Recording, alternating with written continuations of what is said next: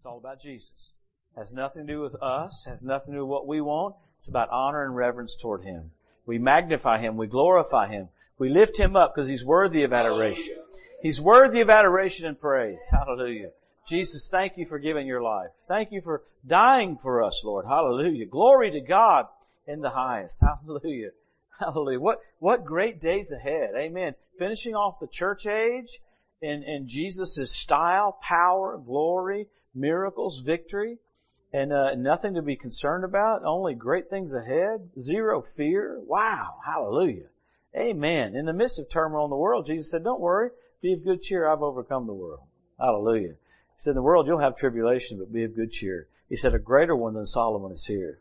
He said, before Abraham was, I am. Mm, hallelujah. That'll preach. I might even preach on that. Here we go. Praise the Lord. Buckle up. Here we go.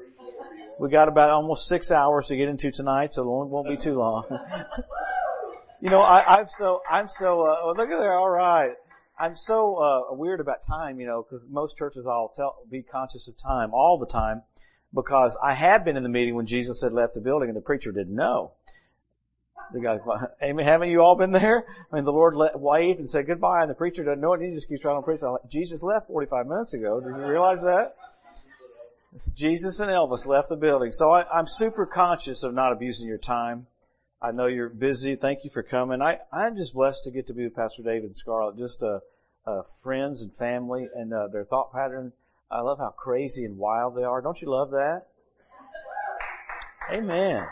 There's something to that. That's that's righteous. Amen. I got to uh, be with Dr. Greg and, and be with him, and and uh, he he's uh, uh, just amazing to see that. And then hear Miss Rhonda sing like that. Golly, it's so good. Thank you, thank you, thank you. Wonderful. And I know we've gotten into a lot of information. Uh, but there's, uh, you happen to be at the end of the church age, so there's a compression of all this stuff. Even Daniel said, Gabriel said things would be opened up to us right before the coming of the Lord. I mean, there's been things taught in the last four or five years that I've never heard of about the coming of the Lord. It's just, just there. Because Jesus wants us aware. He wants you excited, wants you expectant, wants you hopeful, wants you joyful. The whole purpose of Paul writing the letter to the church at Thessalonica about the rapture was to be happy and hopeful. Isn't that amazing? And bless the Lord's heart He's blamed for all the bad stuff and he's not the bad guy. Come on, every good and every perfect gift comes down from the Father of lights and there's no variableness, neither shadow of turning. He's just good all the time. I'm in awe uh, that he doesn't come in and appear to somebody and go, oh, by the way, I'm not the destroyer. Come on. Because he gets blamed for all the bad stuff.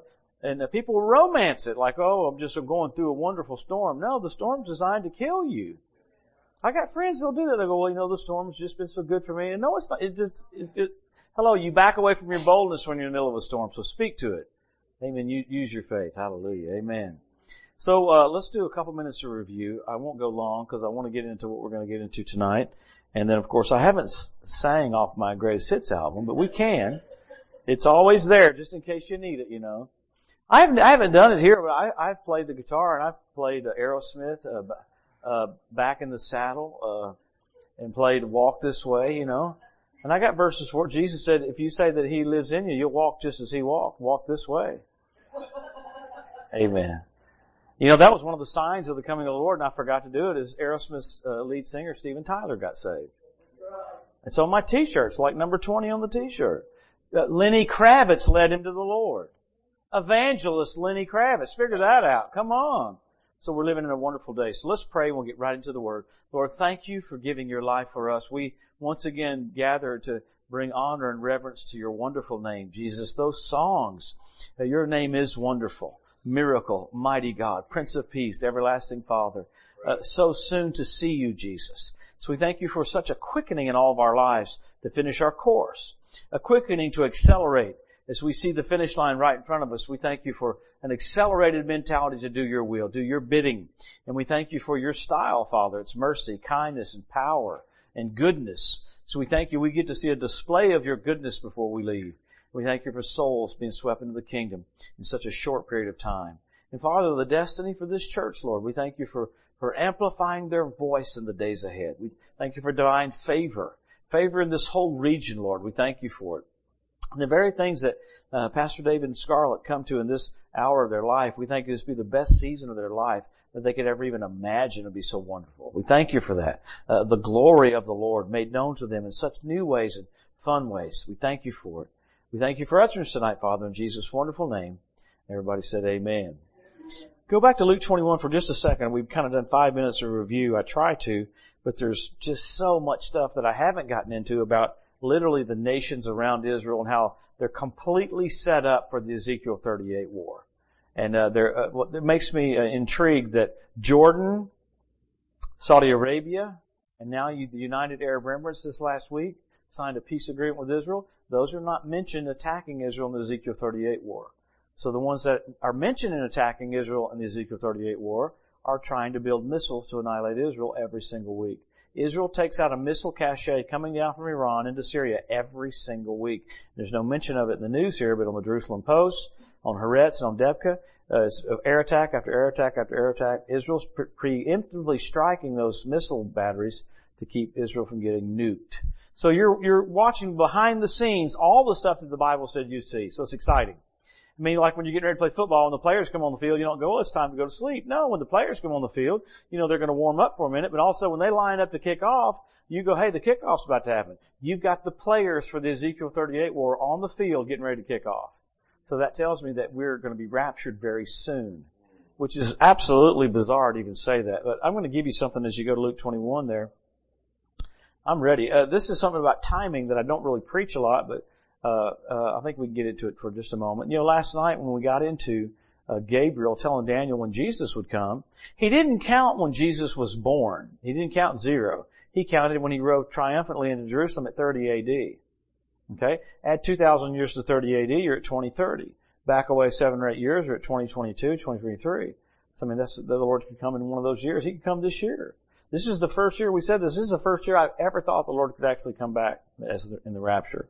I just didn't think it was time yet.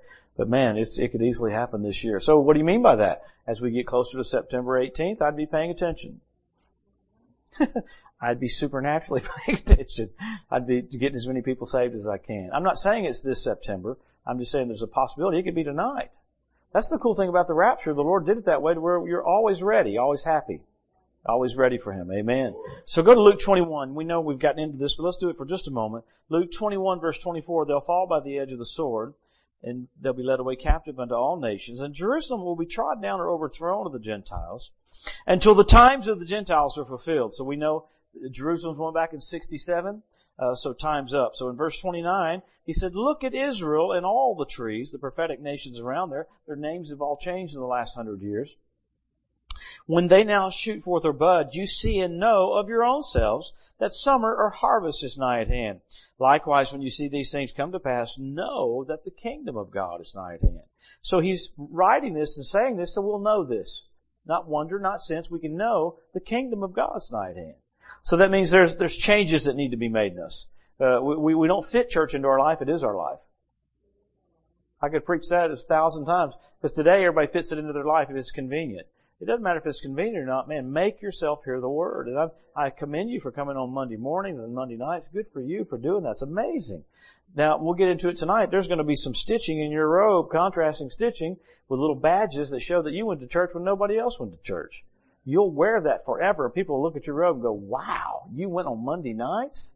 That's the first thing they're going to say to you, like, glory to God, come on. Amen. So let's go a little further here.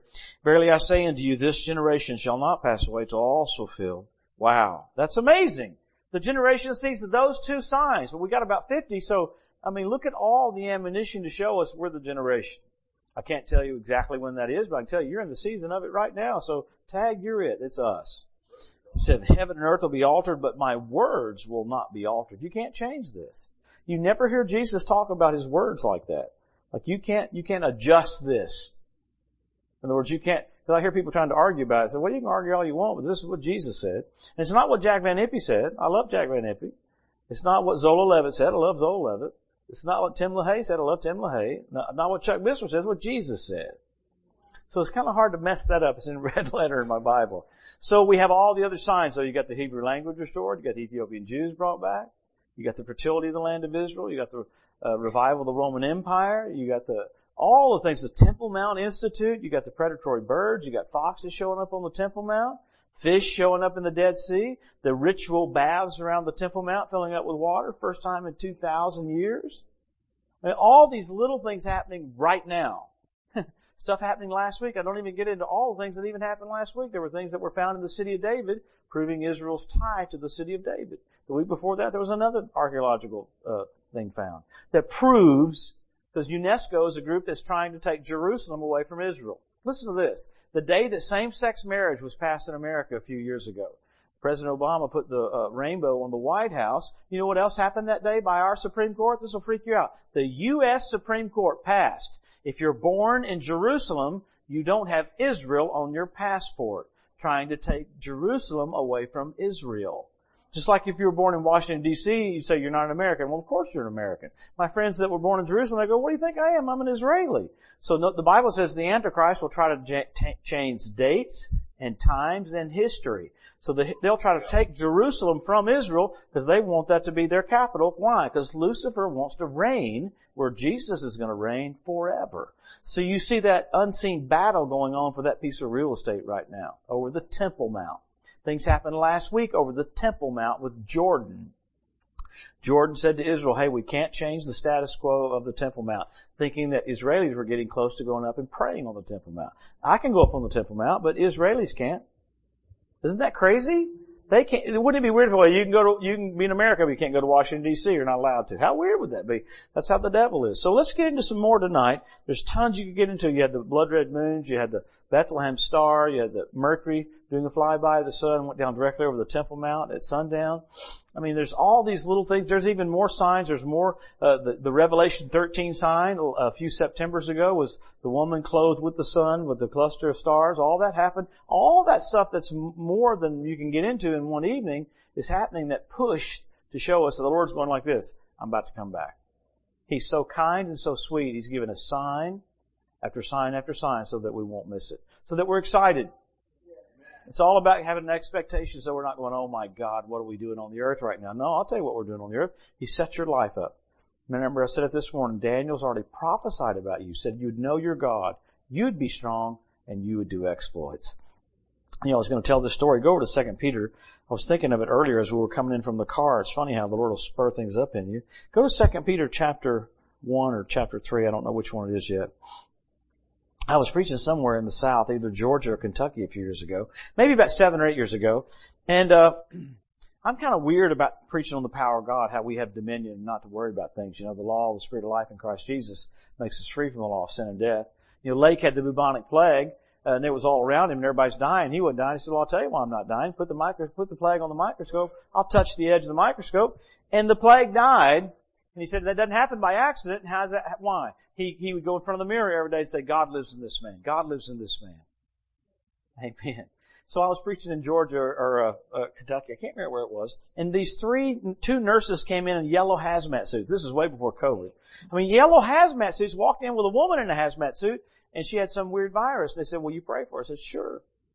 I said, well, she's going to take her mask off. Oh, no, no, no, no. It's too contagious. I said, no, she's going to, and this is not a mask like we're wearing now. We're talking the whole yellow suit. I said, she's got to take her mask and hat off. She's going to breathe on me. I'm going to inhale. She's going to get healed. I'm not going to get sick. And they're like, oh, no, no, that's crazy. I said, no, come on. So the lady took her, ma- took the mask off. The nurses backed up because they didn't want to be around her breathing. I said, breathe on me and I'm going to inhale. Well, I prayed for her. She got healed. I didn't get sick, but I've been smoking cigarettes ever since. then. No, no, sorry.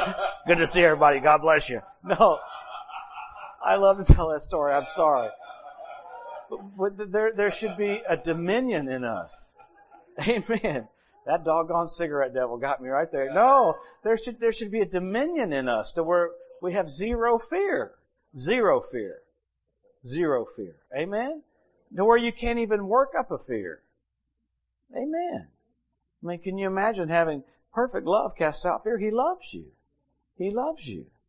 He's watching over His Word to perform it. So I want to get into probably the most important thing I could preach on about the coming of the Lord. Let's get into it here. Second Peter chapter 1.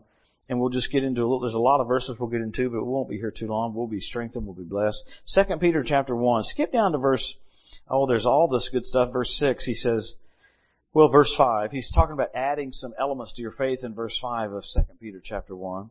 He says, besides this, giving all diligence, add to your faith virtue, virtue knowledge. That word virtue there is not the word moral purity, it's the word valor or a lack of caution to your faith. And that's something, the first thing Peter said to add to your faith, because right now it's all, oh, let's don't make sure, make sure we don't offend anybody, make sure everybody's happy. No, the first thing he said to add to your faith was a lack of caution. And I think Pastor David's probably the number one poster man for a lack of caution in his faith.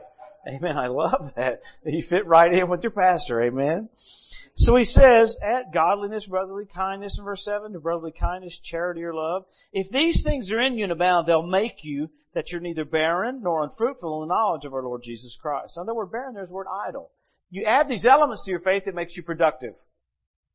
And that's what we want. I think of my mom, and uh, we'll get to more of this in a moment, but my mom, before she got a hold of the Word, she's afraid of everything. Before she got a hold of the Word, she put three or four life jackets on me when we go skiing. A belt life jackets. I look like the Michelin man. She put extra life jackets on me just in case one of the life jackets might come off. I'm like, Mom, this is weird. How weird is this? She's just paranoid. Before she got a hold of the Word, if I had this mic on, she'd go, be careful, the mic might spark and the, and the electricity will kill you right there on the spot. I'm like, Mom, that's not gonna happen. So she's just afraid of everything. She got a hold of the word, she got in Kenneth Hagin's stuff in 1970. To the point, in 1970, I was on my bike, I was eight years old, flipped off my bike, I'd made a ramp, flipped off my bike and cut my face wide open. My face, cut it all the way up into my nose like that. Come walking up into the house, my sister Marla was playing the piano, she looked at me and screamed. Cause my lips are flapping and I'm bleeding everywhere. And my mom, I walk up to my mom and she goes, don't bleed on the carpet, we got prayer meeting tonight. She didn't care if I bled, just don't bleed right here because we got people coming over. Seriously. She goes, you can bleed all you want, but don't bleed here because people will see it. Now there's a transformation. Something happened to her that she's not moved by what she sees or not at all. And watch what happens when you get like there. Because here, here he says, if you add these elements to your faith, you won't be idle. You'll be productive. Now watch what he says. But he that lacks these things is blind and cannot see afar off and hath forgotten that he was purged from his old sins. Wherefore the other brethren, give diligence to make your calling and your election sure. If you do these things, you'll never fall. He said you could do something to make your calling and your election stable. That's pretty radical. Wouldn't it be something that we could get into that was so strong that if I didn't see you for five years, I know you hadn't missed a beat. Let's go a little further. In verse 11, this is what I'm going to try to preach on tonight. Just taking me a minute. We'll get there. For so an entrance shall be ministered unto you abundantly in the everlasting kingdom of our Lord and Savior Jesus Christ. Now Peter, hey, he's talking about, hey, I must shortly put off my tabernacle. So he's telling them to do some things with their faith that will cause them to have a triumphant entrance. Jesus is your entrance. His blood is your entrance. But there's still something about doing what you're supposed to do that makes your entrance better or worse. I don't want to, I don't want the entrance to go, well, you made it here, come go to the remedial class. I want a triumphant entrance. I think about John Wesley. What did he leave his wife? He left her a few pound notes of money. He left her a cool preaching robe. Oh yeah, one other thing he left her, the Methodist Church. I was in the middle of nowhere in Russia. I mean, the middle of nowhere. There was a concrete bunker. I said, oh wow, there's a, a bomb shelter. What's that? They said, no, no, no, that's a Methodist church. All because he said, give me ten men that hate sin and love God and I will change the world. I guarantee you had an abundant entrance. well, good night everybody. Drive safely. That went over real good. Woo! Preach it, Brother Joe. It's all over. Here we go. Alright, here we go. Come on. So here Peter's going, do something with your life that makes it eternal, productive. Add those elements to your faith so that you're a producer and it makes you have this triumphant entrance because that's what we want. We just want to make sure we do what we're supposed to with our life. So with that, go to 1 Timothy. Run over there for a minute. We're going to get to your next appointment here in just a moment. 1 Timothy chapter 6. I think Pastor Scarlett was uh, preaching on this the other night. But I want you to look at something in there for just a moment. 1 Timothy chapter 6. If I can get there, my pages are sticking together. 1 Timothy 6, look what he says here, and we all know this. He says in verse uh, 12, fight the good fight of faith. Verse 12, lay hold on eternal life. Hmm. So you can do something to lay hold on eternal life while you're here. Whereunto you're called and you profess a, a profession before many witnesses. Now this is pretty cool right here in verse 14. Well, verse 13. I give you charge in the sight of God who quickeneth all things before Christ Jesus, who before Pontius Pilate witnessed a good confession. Now here's verse 14. That you keep this commandment. You don't hear this commandment preached very much. But keep this commandment without spot, unrebukable, unto the appearing of our Lord Jesus Christ. So he's telling us something to do just before Jesus comes. Keep this commandment right up until the coming of the Lord. Without spot, unrebukable. And he, goes into detail about what it is. Look what he says. Verse 17, charge them that are rich in this world, that they be not high-minded nor trust in uncertain riches, but in the living God who giveth us richly all things to enjoy, that they do good, that they be rich in good works, ready to distribute, willing to communicate, watch, laying up in store for themselves a good foundation against the time to come, that they may lay hold on eternal life. So he's saying you can do something tangibly right now that gets you prepared for eternity and, and lays up in store for yourself some things about eternity. Pretty crazy. And that's what we're talking about tonight. If you could name my message tonight, it's being eternity minded. I want to get into tonight your next appointment right after the rapture, and that is the reward seat of Christ. Because we had a tendency, you know, we we came out of groups that thought your works got you to heaven, we know that's not true.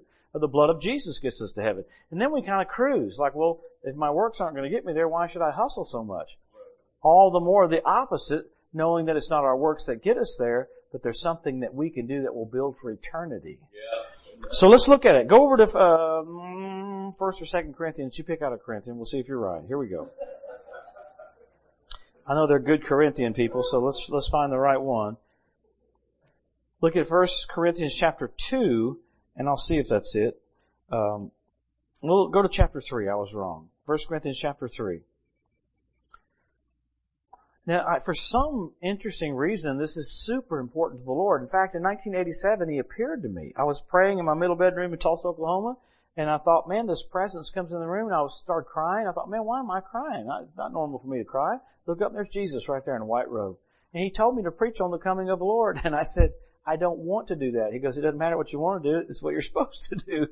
And, uh, I, I just thought of it, it was weird. You know, I equated coming of the Lord preaching to John the Baptist, like locust burgers and camel hair, you know, robes and all that kind of stuff, you know. So about three years later, I was staying at some friends of mine's house. I don't know they're Tom and Judy Hicks, John, uh, Mark Brzez's sister and brother-in-law. I'm up there at their house in Michigan. I'm in the middle. His, his study, my uh, Tom's study, has all these walnut walls. So I'd go in there and listen to Sandi Patty tapes because she'd sing about Jesus. I was desperate to hear songs about Jesus. So I'm in that room getting ready to go preach all over Michigan, kind of kind of basing out of that city and out of that home. Different years. This was 1990. And uh, man, I'm sitting in that room listening to Sandi Patty tapes. All of a sudden, that presence comes in again. I thought, man, look.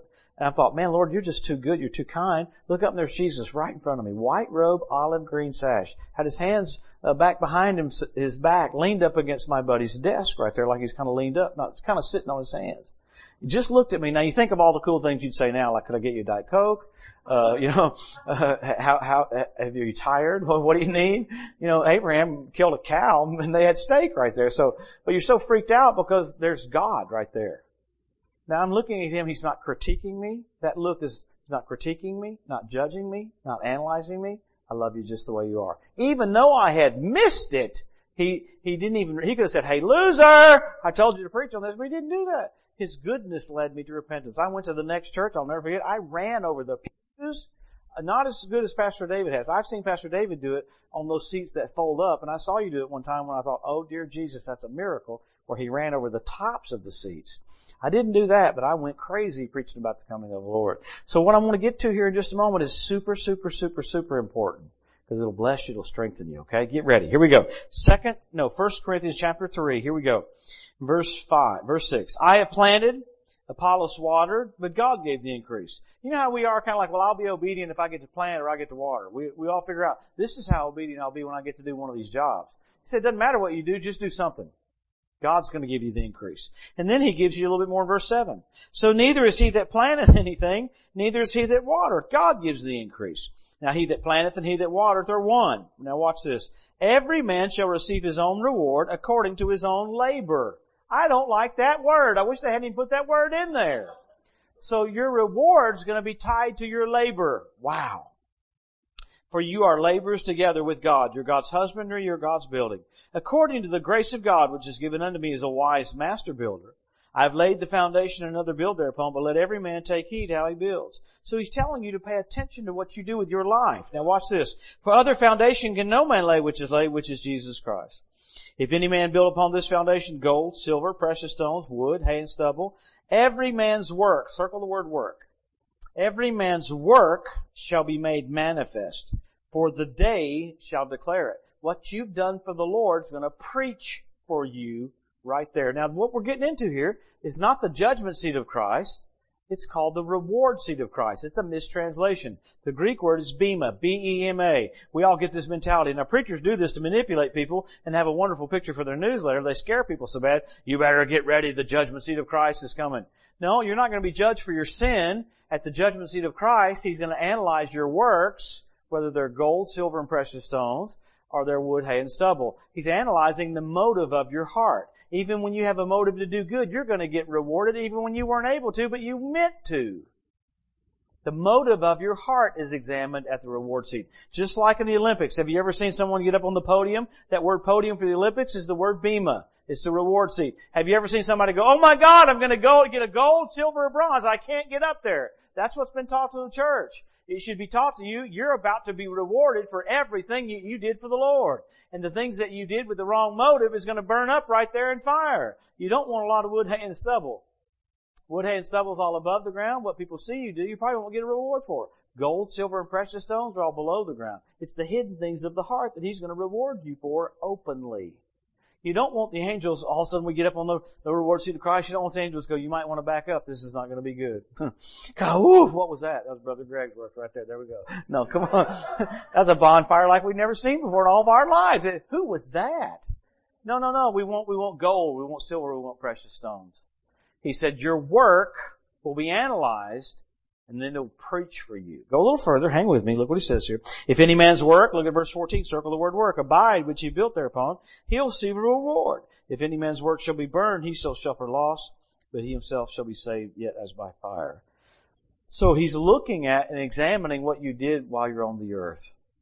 And what's gold? Gold's your devotional life. People don't see that, but they see the results of that. How much you tell the Lord you love Him. Not necessarily my name's Jimmy, I'll take all you give me, but Lord, I love you. What's silver? The tongue of the just is choice silver. Okay, the precious stones are your prayer life. When you, when you pray for people, you go into, the priest would go into the presence of God for the people, not for himself. There's things that we can do that are unselfish that prepare us for eternity.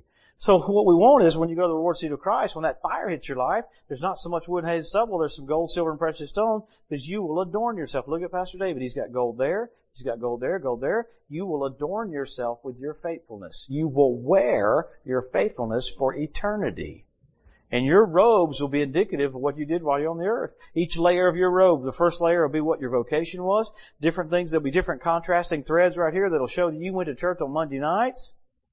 There'll be things on your robe where people will instantly walk up to you and go, wow, you were, you were service oriented. You, you were unselfish. You were a blessing. Your, what you wear will preach for you. Just like the military. You ever seen the military, a general? He walks on the plane, he's got those stars right there. I've never seen a private go, hey general, how's it going buddy? How'd you get them stars? No. A general doesn't have to say a word, man. His, his uniform preaches for him the badges of valor, they're called fruit. That when you see those badges on a, on a military man, those are, those are called fruit. You don't want to be wearing a Speedo bathing suit during the millennium. You don't, or any other time. you don't want people looking at you and going, aha, I never did anything during the church age. I mean, I, th- I talked about my mom a while ago. My mom had a triumphant entrance, man. She was a crazy prayer lady. My dad, though, mocked God, cursed God his whole life. He took me to bars, took me, said that religion is going to wear off. That religion of your mother's will wear off. So he tried as hard as he could to get rid of it, but didn't know it was going to last. He had a stroke on his deathbed. I walked in and led him to the Lord. He goes home to be with the Lord. Thank God he made it. But I'm telling you what, he's going to be wearing skimpy clothes during the millennium.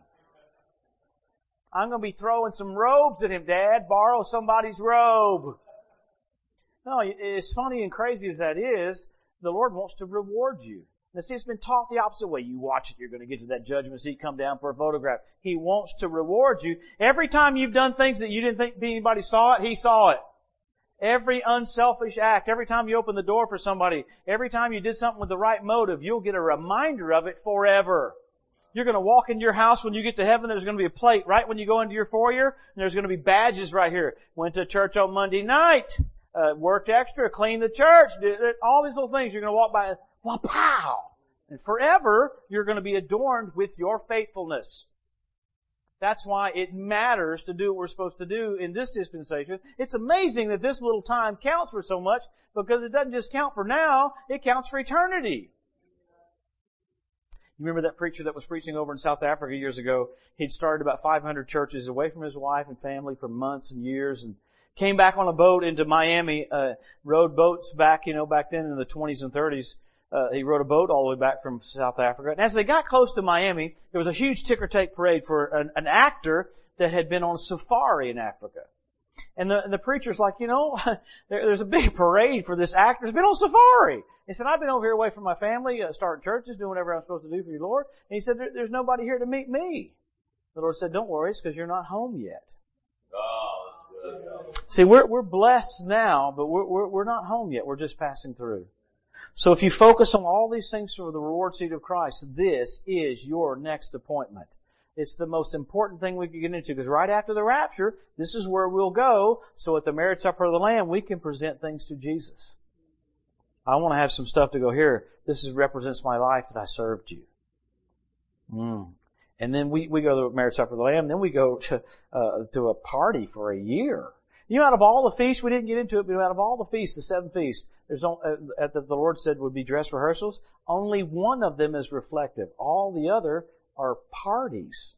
That's God's personality. He's not boring. He's not sad. He's wild. He's over the top.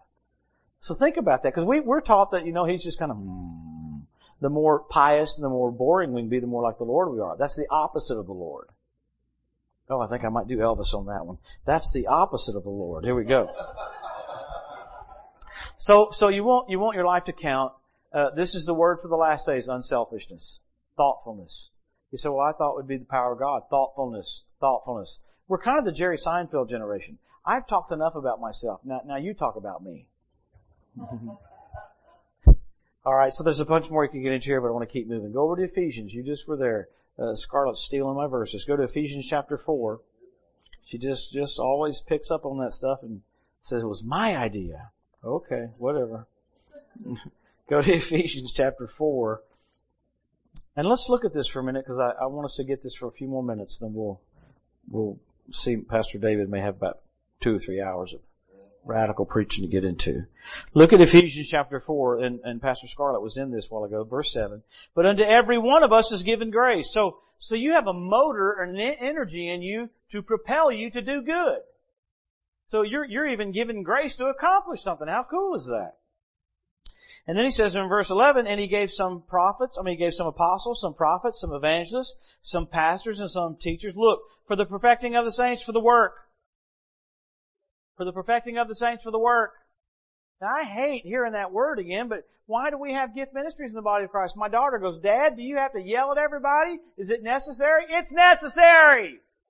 So, I mean, that's not my personality. My personality is, hi, how's it going? Good to see you. And all of a sudden that comes on you and you're screaming at people. That's your call to wake people up.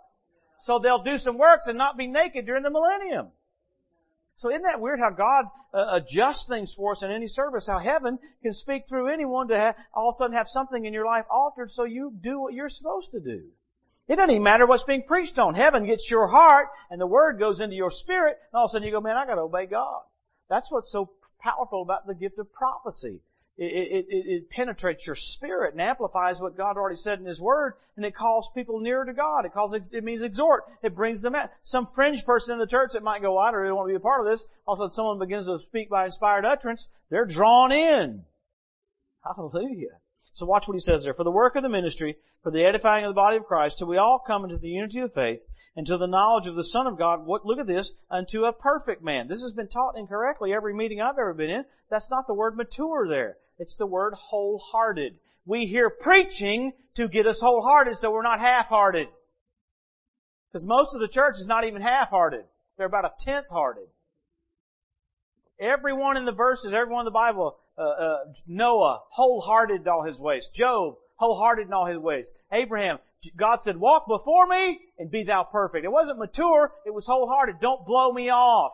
If I say you're going to have a kid, you're going to have a kid. Because that's what we have a tendency to do. God goes, I want you to do this. And you go, there's no way on God's green earth I can do that. And the Lord's like, don't blow me off. Be wholehearted about what I've given you. Because every one of us have instructions throughout our whole life that we can either embrace or back away from. So we hear preaching that makes us, I'm in. And you think of, I can listen to Kenneth Hagin teaching on joy. I'm in. I can hear him teaching on fire. Whatever it is, there's such a grace on his voice that makes me go, I gotta obey God. I don't even care what he's preaching on. He can be preaching on marriage. I gotta obey God.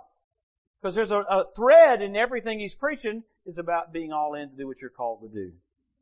Why? Because there's destiny tied to your life because you happen to be here just before God comes to the planet. So there's, I don't want to say it in a mean way, there's just more stuff for us to do than any other generation. You, you, you know, I say that sobering, but, uh, but I mean that. So he wants us wholehearted. That's why we're here preaching, so that we'll do more work so that we won't be naked during the millennium. You know, people, hmm, check that out. Didn't do anything during the church age, huh? Well, you know, I think of, uh, I think of wholeheartedness. Paul was wholehearted. I mean, think of it. He was wholehearted killing Christians.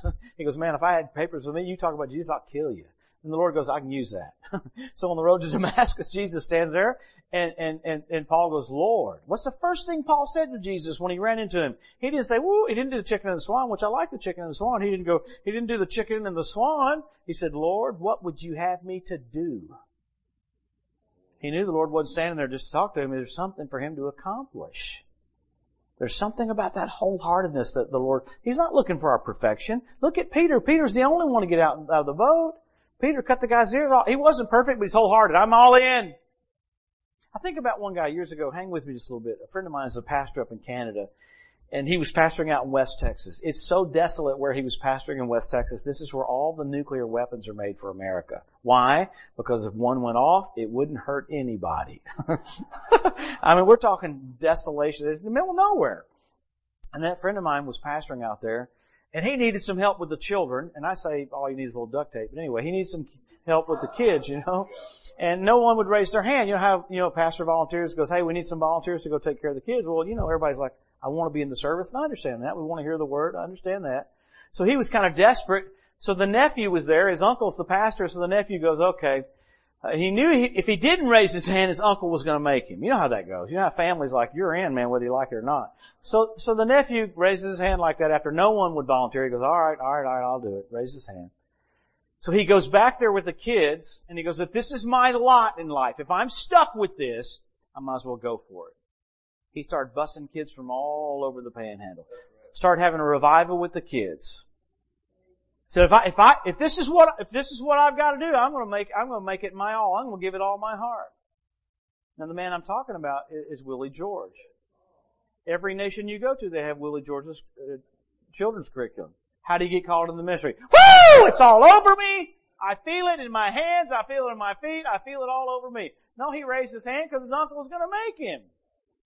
Ministries Magazine said, who's had more people born again in our generation? I first of all thought, well, of course Billy Graham. Reinhard Bonnke, you know, I thought T.L. Osborn. No, Willie George. Wow.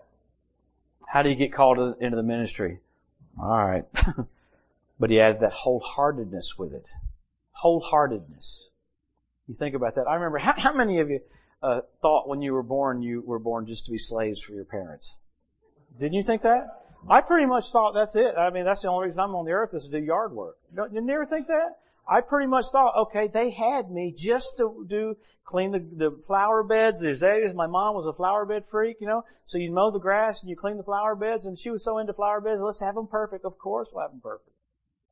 So when I went to Bible school, I went to Rhema. I traveled a couple of summers with Mark Brazee, 78, 79.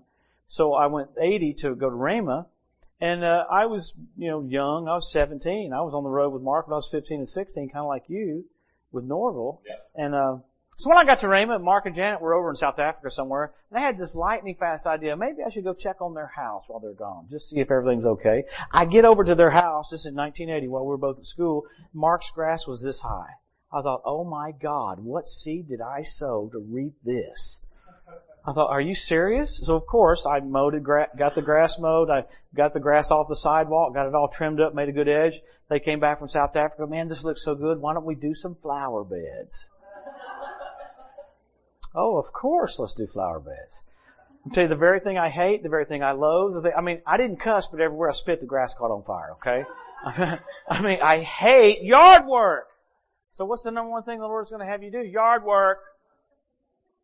I mean, we talk about putting our flesh under to obey God. Most people aren't trying to murder people. Most people aren't trying to commit adultery, but they'll let their flesh rule them to where they don't do the will of God. Like, I don't feel like doing that. Really? So your feelings are more important than doing the will of God? I didn't feel like mowing the grass. Guess how many years I mowed the grass for Mark? Five years. yeah, thank you. And then, you know, Mark, brother, Mark's doing meetings with Brother Hagin. Brother Hagin wouldn't give him any heads up. He'd go next week. Mark would come in and go, because he knew, he goes, hey Joe, uh, I'm doing next week with Brother Hagin. I'm like, that meant I had no tapes because I had a big inventory because I was running the tapes.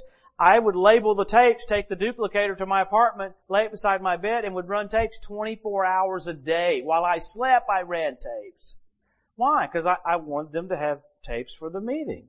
So there's something about being wholehearted. I guarantee I'm not supposed to be preaching here today, but I'm the only crazy person that would run the tapes all night. You know what I'm saying? Because I remember guys at Rhema, when I was working for Ed, I want to come over there and be around that anointing. I said, well, come help me unload the truck. You know how many guys came and helped me unload the truck? Zero! There's something about, it's just absolutely the deal. So God's got stuff for all of us. I know we're, we're here on Monday night and He's preaching to the choir. He wants to bless you. He wants to strengthen you. He loves you. He's got destiny for you to do. Add that element of wholeheartedness with it and get wild. Quick, real quick, look, look over to Hebrews and we'll close here in just a second. Real, quick, real quick. I'll give you a couple verses that show you about the end times connection with, with what you're called to do. Hebrews. There's more in Titus, but let's go to Hebrews. Let's go to Hebrews first, and then we'll come back to Titus. Hebrews chapter 13 or something. I'll find it. I can't find Hebrews. Lord help me. Look at Hebrews 13. We're going to watch this in connection with the coming of the Lord. Then we'll go to Titus for a second. Hebrews 13. Look at verse 20. Hebrews 13 verse 20. Now the God of peace that brought again from the dead our Lord Jesus, that great shepherd of the sheep, through the blood of the everlasting covenant, make you perfect or wholehearted in every good work to do his will, working in you that which is well pleasing in his sight. Wow. So he's going to make you wholehearted. I love that. Now go to Titus real quick. I know it's a lot of verses, but it's, it's just good to see it in the Bible. And the connection with the coming of the Lord. I'll show you here in just a second. Titus, right after Thessalonians. Look at Titus in verse, chapter 2, verse 12. Titus 2, verse 12. And it's okay to write in your Bible. Remember, dirty Bible, clean Christian. Clean Bible, dirty Christian. Come on. Woo, look at your neighbor. All right, look at Titus chapter 2, look at verse 12. Teaching us that denying ungodliness and worldly lust, we should live soberly and righteously and godly in this present world. Look, looking for that blessed hope and the glorious appearing of our great God, Savior Jesus Christ, who gave himself for us that he might redeem us from all iniquity and purify unto himself a peculiar people zealous of good works. That just means that you're in. I'm in, Lord, whatever you want me to do. Zealous of good works. And that's looking for His appearance. So that's the attitude just before the rapture is you're in. I'm zealous of this. Now look at the next verse. These things speak and exhort and rebuke with all authority. Wow. Now go to 1 Corinthians 15. I know this is a lot of verses, but that's okay. We're, you get extra on, on a Monday night. What's 1 Corinthians 15 all about? It's all about the rapture. They, they said, is there a resurrection? He said, oh fools, of course there's a resurrection. And he starts talking about the flesh of birds, the flesh of uh, sea creatures, and then he says the flesh of uh, the, the glory of man, glory of animals. And then look what he says. He says in verse, because of all those different things, Verse 47 of chapter 15, the first man is the earth earthy, the second man is the Lord from heaven. As is the earthy, such are they also that are earthy, as is the heavenly, such are they also that are heavenly. Now verse 49, as we've borne the image of the earthy, we'll also bear the image of the heavenly. Now this I say, brethren, flesh and bread, flesh and blood cannot inherit the kingdom of God, neither does corruption inherit incorruption. He says, look, I show you a mystery. We'll not all sleep, but we will all be changed in a moment, in the twinkling of an eye. At the last trump, the trumpet shall sound, the dead shall be raised incorruptible. So because of this, look at verse 58. Because you're going to live forever. Because there's a rapture coming. Because there's a change coming for your life. Verse 58. Therefore, but that means because of this. Therefore, my beloved brethren, be ye steadfast, unmovable, always abounding in the work. So tied with the rapture He's wanting people that are radical about doing the works of God. Always abounding. That doesn't just mean flirting with it. That means abounding in the work of the Lord. For as much as you know that your labor is not in vain in the Lord. So your, your, your work will be tied to knowing it's not in vain. And what's so wonderful, the Lord wants to bless you and reward you. He's a rewarder of those that diligently seek Him. So I, I can't wait to see the reward you'll have for all that you've done for Him, the labor and everything you've done, you watch, man, and that reward seat, happens, uh, you won't be there with your wife, you won't be there with your husband, you'll be standing right there and all of a sudden Jesus is going to stand there, that fire's going to hit your life, and look at all the stuff that's going to last. Man, those hidden things of the heart that you did because you love the Lord. Not necessarily my name's Jimmy, I'll take all you give me, but you love Him. So what a great time we have. I don't think we have a lot of time, but whatever time we have left, let's be wholehearted. Let's go for it. Let's be a thousand percent in. Yeah, I mean, like, okay, Lord, whatever you want me to do. I mean, I mean, just flexible, easy to get along with. I mean, if you're irritated all the time, if you're agitated, you're not full of the Holy Spirit. That went over good. Good night, everybody. no, the Holy Spirit will make you flexible, make you make you easy to get along with. I mean, it just, it makes there be an ease about your life. Now, I'm closing with this. I've preached a long time. Years ago, I went to this camp meeting up, up in a state years ago with, actually with Pastor Mark. He was teaching, I think, uh, the nights, and I think I was teaching the morning. And, uh, we were gonna have a luncheon for ministers. And man, like 150, 200 ministers came to the luncheon, and, uh, before the luncheon, I came walking in, I went to the hotel, uh, to pick up my family. As I came back to the luncheon, I could smell the barbecue, so I wasn't thinking of spiritual stuff. You know, I'm saying that barbecue smells good. You know, all of a sudden I had a vision. Uh, I, am in the back of a boat. I see a pastor that's at the meeting. He's slaloming. I grew up on the lake, so I'm watching this pastor go boom, going side to side, going past the boat. Amazing. I'm in the back of the boat watching this. Next thing you know, I hear Pastor Mark preach out of Hebrews about laying aside every weight and every sin. I thought, man, that's radical. God's probably just trying to maybe touch that pastor or whatever. No big deal. Got into the luncheon, you know, I'm enjoying the luncheon. Pastor Mark gets up. He starts teaching out of Hebrews. I went, oh my Lord. Because I heard him preach out of it before he preached out of it. That's the word of wisdom. And he taught a real clean thing just about, you know, let's all get things out of our life just so we can run faster. It makes sense to not have weights or whatever. So I wasn't going to say a word. And the pastor, I guess, of that church said, Joe, you got something? I said, well, maybe I do. And I got up and I said, oh, you know, we've all got things in our lives we need to get rid of. I said, you know, the Lord loves you, wants you to have fun, but let's take a moment to examine our lives. And when we did, the Lord said, He rebuked me. He said, don't ever apologize for your message. So, you know, that was all it was to it. And I kind of was checking out that pastor, see if he's going along with this while I was doing that. He was. He was cool. He, nice guy. I know him real well. So after it was over, I made a beeline right up for him. I said, hey, how you doing, buddy? He goes, I'm good. I said, have you been water skiing lately? He goes, oh no, I've been too busy. I thought, you know, I could, I could miss it, you know, I could miss it by a mile. So no big deal. So I went up to Mark, you know, and, uh, uh we're getting in the van and to leave. And you Mark back then, Mark had a mustache, you know. and uh, I said, I said, Mark, na na na na. I heard you preach what you're going to preach for. You preached it, na na na na. He goes, what? I said, also I had a vision. I saw this pastor. I'm in the back of the boat. He's water skiing. And Mark grabbed his mustache. Oh God, oh God. He said, I went up to that pastor and asked him to come to the meeting tonight. He said, oh, I'm going into a city to buy me a new water ski. And the guy on his staff said, didn't you hear what the Lord was trying to say? Maybe you should lay aside some of your skiing. He said, oh, Jesus would have to appear to me before I do that. So first the Lord tried with the Word, had Mark preach out of Hebrews. Second, gifts of the Spirit. Third was someone on the staff. Now the Lord wants you to ski better and you know how, He wants you to be the best slalom skier on the planet. He wants you to have so much fun skiing that you're just blissful in heaven skiing. But don't put it ahead of your call. I mean, there's a proper order here. I like golf, but if I'm thinking about golf too much when I'm getting ready to preach, something's wrong. Yeah. Because I guarantee when I get on the reward seat of Christ, the Lord's not going to go show me your golf swing. Which He is trying to help me with my golf swing because it is so bad. so, so, but I guarantee on the reward seat of Christ, He's not going to go, man, you are really a great golfer. Mm-mm. He's going to go, you did what I asked you to do. So whatever God's given you to do, lay aside anything that, if there's something that's keeping you from doing that, just go, no, I don't think I need to do that anymore. It's not rocket science. It's just peel it off. Man, I know right now I'm running my race with a third grader stra- strapped to my back. so I'm going to do everything I can to get rid of that third grader. So, so why not do what we know to do? First of all, I thought maybe I could get Greg's tapeworm, but I don't think I can do that. Cause he can eat, man. Come on. I thought, should I believe God for that? Is that right? no, I won't do that. But no, whatever the Lord's giving you to do, let's do this before we dismiss. This is camp meeting, and you know, usually camp meetings are rah rah, but it's almost sobering. Let's bow our heads for just a minute, and I want the Lord to rekindle the last thing He told you to do.